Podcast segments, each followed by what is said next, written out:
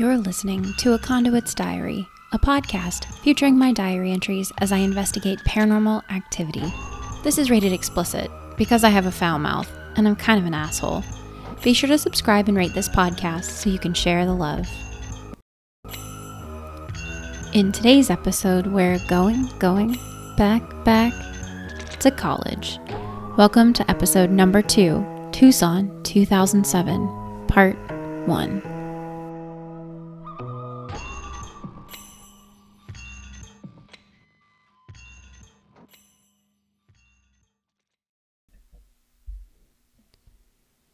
I don't even know how to find a party, lamented my roommate Cassandra from the top of her bed. We were both sitting in our dorm on a Friday night, bored out of our minds, unsure what to do about it. College started a week before, enough time to make alliances in the dorm, not enough time to get into the swing of school and suffer quite yet.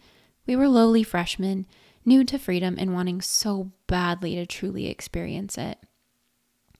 I bet we could, like, walk around, I suggested.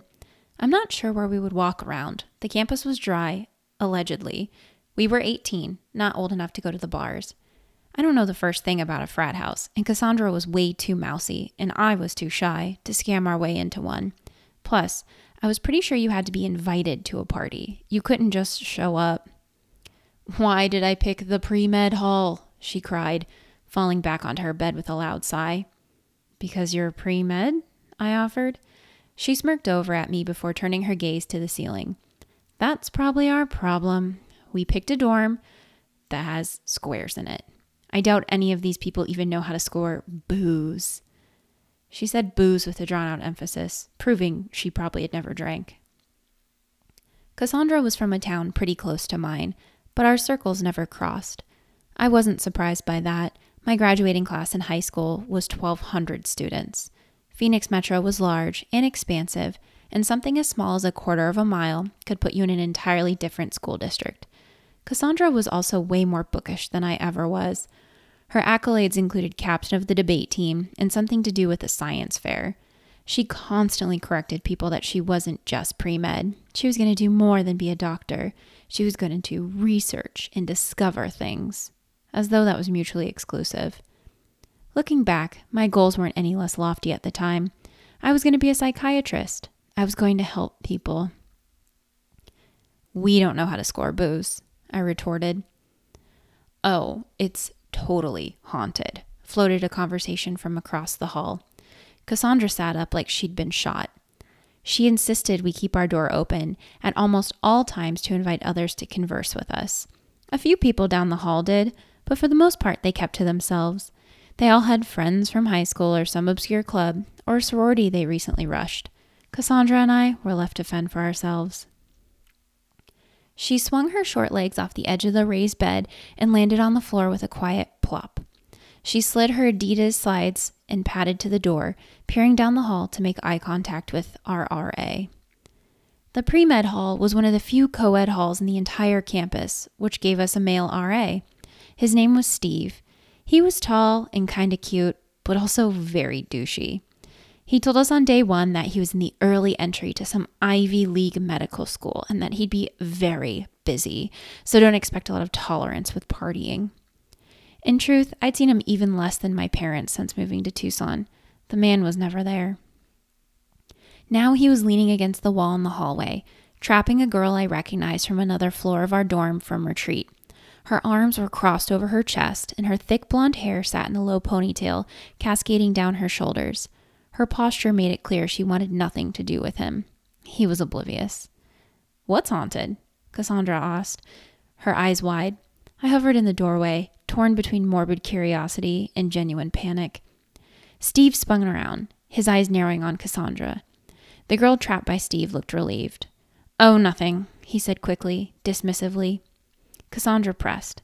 Come on, Steve. What's haunted? He says this dorm, the girl piped up, using the distraction to slip away from the wall and join us a few feet down the hall. The entire dorm? I questioned from the doorway of our room. By what? Asbestos and poor taste? Strong words coming from someone wearing gauchos and a ribbed tank top. But that was the style at the time. You can only judge me so much. No, there's a lot of weird shit that's happened in the dorm over the years, Steve intoned, his voice changing as he tried to creep us out. Remember, this was July 2007, just one month prior to the murder that would take place on the other side of the dorm. But that's not my story to tell. Otherwise, there was no known hauntings or deaths in the Graham Greenlee dorm. I knew this because I researched it before picking dorms. Graham Greenlee was appealing for a few reasons. First of all, it was the cheaper of the dorms. Built in the 1950s, it's as rustic as you could get while still being near the center of campus and most of the gen ed medical classes. It also wasn't Hopi, which had swamp coolers. The pre med hall was a plus, so was being co ed. At that time, I was still filled with the internalized misogyny that made me think I didn't get along with girls. Above all things, though, it wasn't haunted. The University of Arizona didn't have a lot of haunted property, mostly by virtue of not being particularly old and because the blogosphere that liked to invent tragedy didn't really exist yet. Other, newer dorms were priced out for my meager scholarship unless I wanted to get two jobs instead of one. While Graham Greenlee was old and not as modern as the other dorms on Highland, it was a perfect fit for me. What kind of weird shit? pressed Cassandra. The blonde girl, who moments before looked like she wanted to evaporate into thin air, seemed to change her mind as Cassandra spoke. Yeah, Steve, what kind of weird shit? she echoed. The corners of her mouth turned up in a small smile, and she relaxed against the wall. There's a basement, he said, clearly trying to regain face. It's locked. Only the RAs have keys. That's hardly the entire dorm, the girl said. Yeah, she's right. If the basement is haunted, but it's locked, what good is that? asked Cassandra. Hema, the girl introduced herself to Cassandra, who took her hand and gave it a firm shake. Cassandra, Rachel, she said, pointing to herself and then to me. I waved from the doorway, watching cautiously.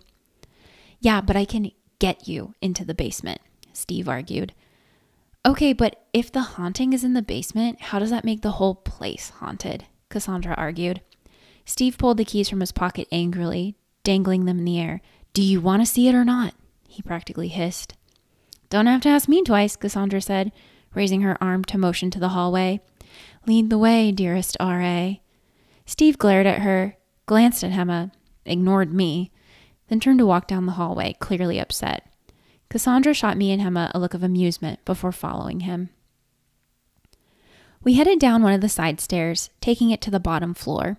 There was a smaller hallway I never noticed before, which led to a locked door.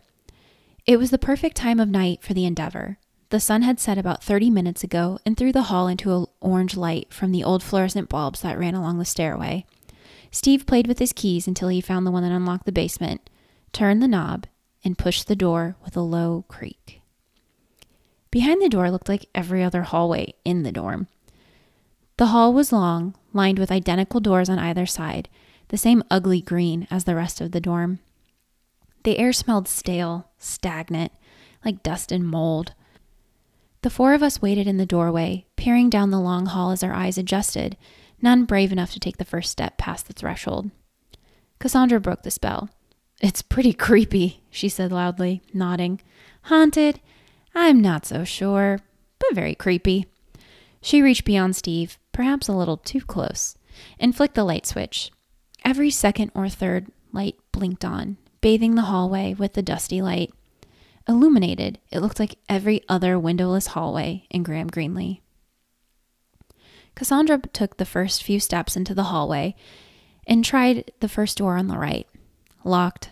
She tried the next few until one finally opened and revealed an identical room to the one we had upstairs. The biggest difference was the window. The window was a tiny slit near the low ceiling. Otherwise, the room was littered with broken pieces of standard issue dorm furniture. We followed behind her, silently peering into each room, finding them all filled with broken furniture and trash. At the end of the hallway stood the bathroom, also a twin to the ones upstairs, but rank with mold and smelling like the sewer. Standing water pooled in the furthest shower. We all backed out and grimaced.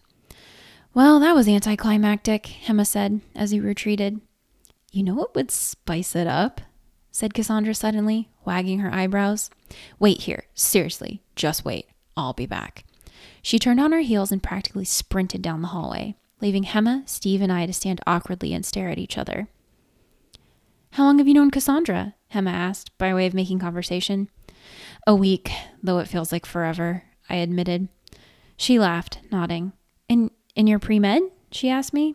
I shrugged. Kinda. I'm psychology. You? Biology, mostly herbology, if I'm being honest. Going the botany route, she said. I've been accepted to a prestigious medical school next fall. Steve interrupted our small talk. We both glanced at him, blinking. We know, we said at the same time, then laughed. Steve didn't find it funny.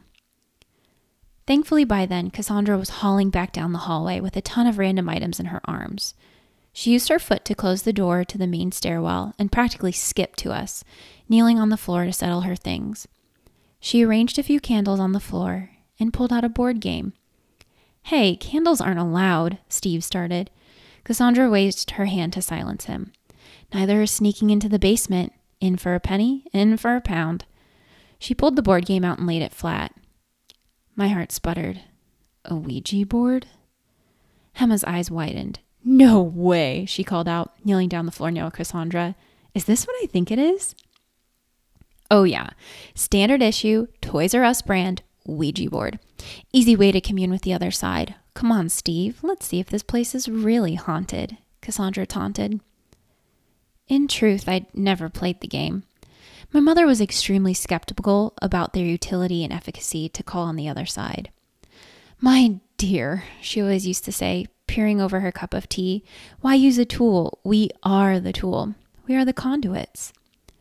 She never cautioned against the use of them, just made them seem irrelevant. Why use a flashlight when you could see in the dark? Now I watched Steve swear under his breath and kneel down on the ground next to the board and I found myself doing the same, folding my gaucho pants around my ankles to avoid truly touching the dirty floor with my bare skin. Cassandra lit the few candles for effect before jogging to the light switch and flicking it off, bathing the hallway in darkness.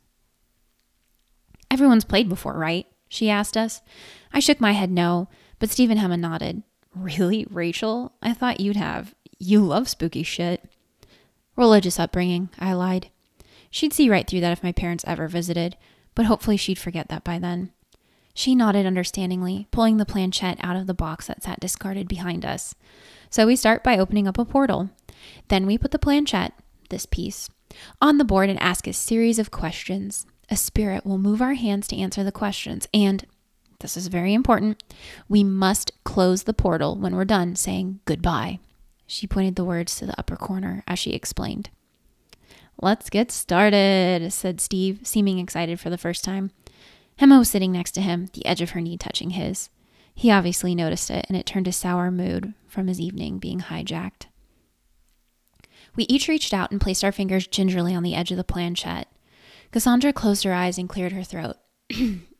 Spirits of the Graham Greenlee basement, we call upon you, she said, loud and clear. Her head was tilted back, listening for our response. We all held our breath and waited for something to happen. Nothing did. If there are any spirits here, move this planchette to let us know you're with us. Silence settled over the area. Let me try, said Steve.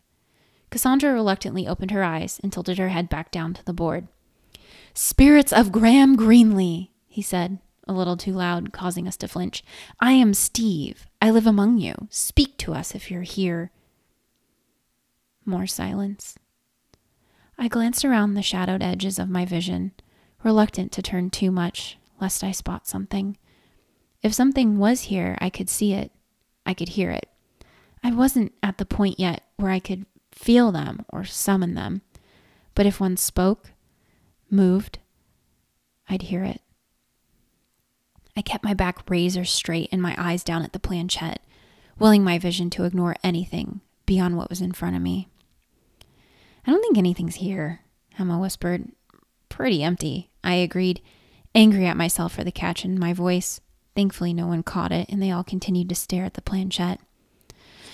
it was worth a shot, said Cassandra after a few more minutes of silence, clearly disappointed.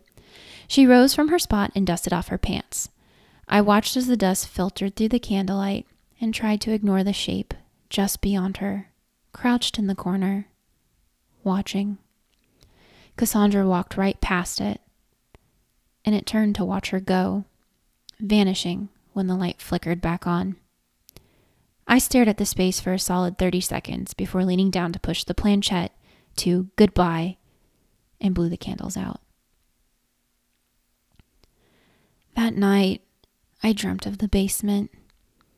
In my dream, I could hear the echoes of the water dripping from the faucet at the end of the hallway. It was rhythmic, like a metronome. My feet were silent on the carpeted floor as they tracked, bare and dirty, through the long hallway. Despite the lack of windows, the hallway was illuminated, causing the dust to swirl in strange patterns as I moved, ignoring me. I could hear noise from each room, echoes of students in the days past. Most were laughing, though some were crying, or whining, or fighting. It was just whispers, residual energy from days long since past. There's a scientific principle that matter cannot be created nor destroyed, just changed, altered. The same exists within the spirit world. Energy put into the world didn't just evaporate when you died or left. It carried with it a brand, an imprint that stuck to the walls of a place, like a college dorm, places fraught with emotion. Wake up, I willed myself. When I opened my eyes from my dream, I saw a hallway. I blinked, clearing my vision.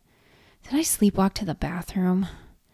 I turned to my left and right, trying to clear the sleep from my eyes and see how far down the hall I'd wandered. To my surprise and horror, I didn't see the room numbers that denoted my hall. Instead, I saw dirty doors, blank except for the dust that coated them. I was back in the basement. I swallowed hard, feeling the panic rise in my chest. How did I get here? I saw Steve lock the door to the basement after we exited. I saw him click the lights off. That was hours ago. Was this a prank? I turned on my heels looking for signs of Cassandra or Hema or Steve. If this was a prank, it wasn't fucking funny. I looked down at my feet and saw they were bare, and I was still in my pajamas. I listened for a sign of life, but I heard nothing. Cassandra, I whispered into the dark. There was no answer. This isn't funny, I pressed, wrapping my arms around myself. It wasn't cold, it was summer in Arizona, but I felt a chill pass over me. You seemed like you were having a good time earlier, said a voice from the shadows. I froze, knowing full well what owned that voice. I could sense it on the edges of my vision the smallest trick of light, the swirl of dust, the movement of static.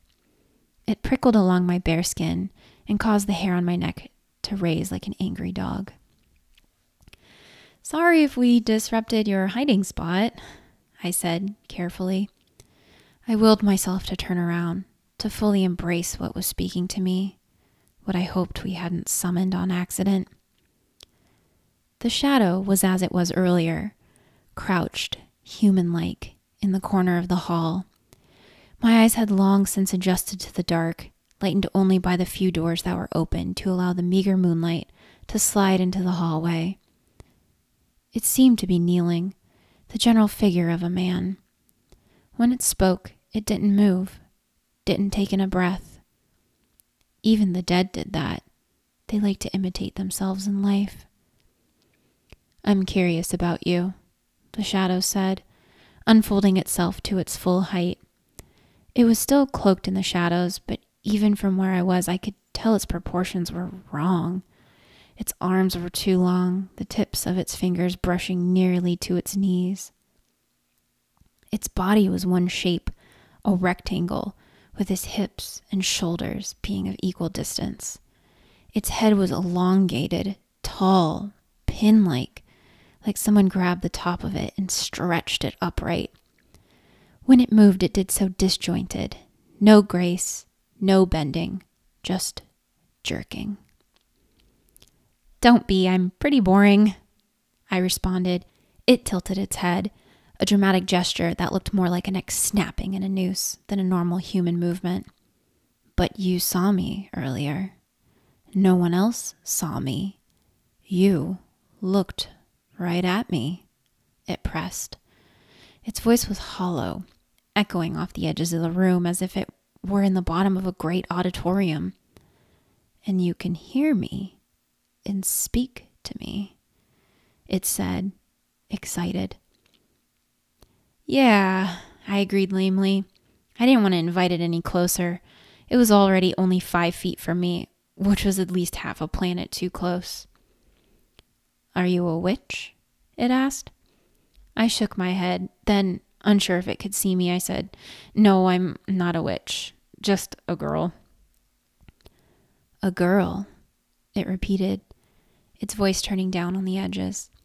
A girl who can see me. Can you see others, girl? It asked. It was moving closer by the second, closing the distance between us. It did so without actually moving any of its body, just floating slowly toward me, the tips of its indistinguishable feet dragging noiselessly against the ground. I took a step back. Sometimes, I answered, taking another step. It didn't slow its gradual float toward me.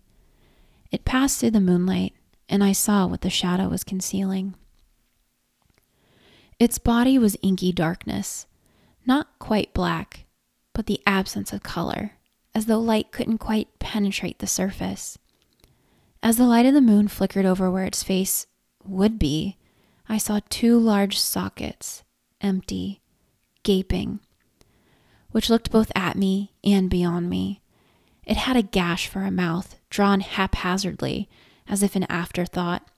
It gapped and yawned as it spoke, over exaggerating its precise way of speaking. If it had a jaw, it would have been completely unhinged. My breath caught in my throat, and I suppressed a scream that started in my stomach. I could feel bile hit the back of my tongue. Once beyond the moonlight, the figure stopped, considering me. We'll meet again, girl, it said, emphasizing the last word, when I have use of you. I sat upright in bed, gasping for air, clutching my chest. I was in my dorm room in the middle of the night with Cassandra snoring quietly across the room. I threw back the covers, feeling suffocated by them, slick with sweat. I ran a hand across my brow and swung my feet over the edge of the bed. I tried every breathing trick I knew until I felt the panic attack subside and the dream dissipate. Just a dream, I murmured to myself, nearly laughing as the panic passed. Just a fucking dream because you have an awful imagination and you watch too many stupid TV shows. I trailed off, opening my eyes. My feet were covered in dirt. A Conduit's Diary is created by me, written and produced by me, mixed horribly and edited by me. Cover art created by BMC Design on Fiverr. Music, intro, and outro created by Chris Hornberger.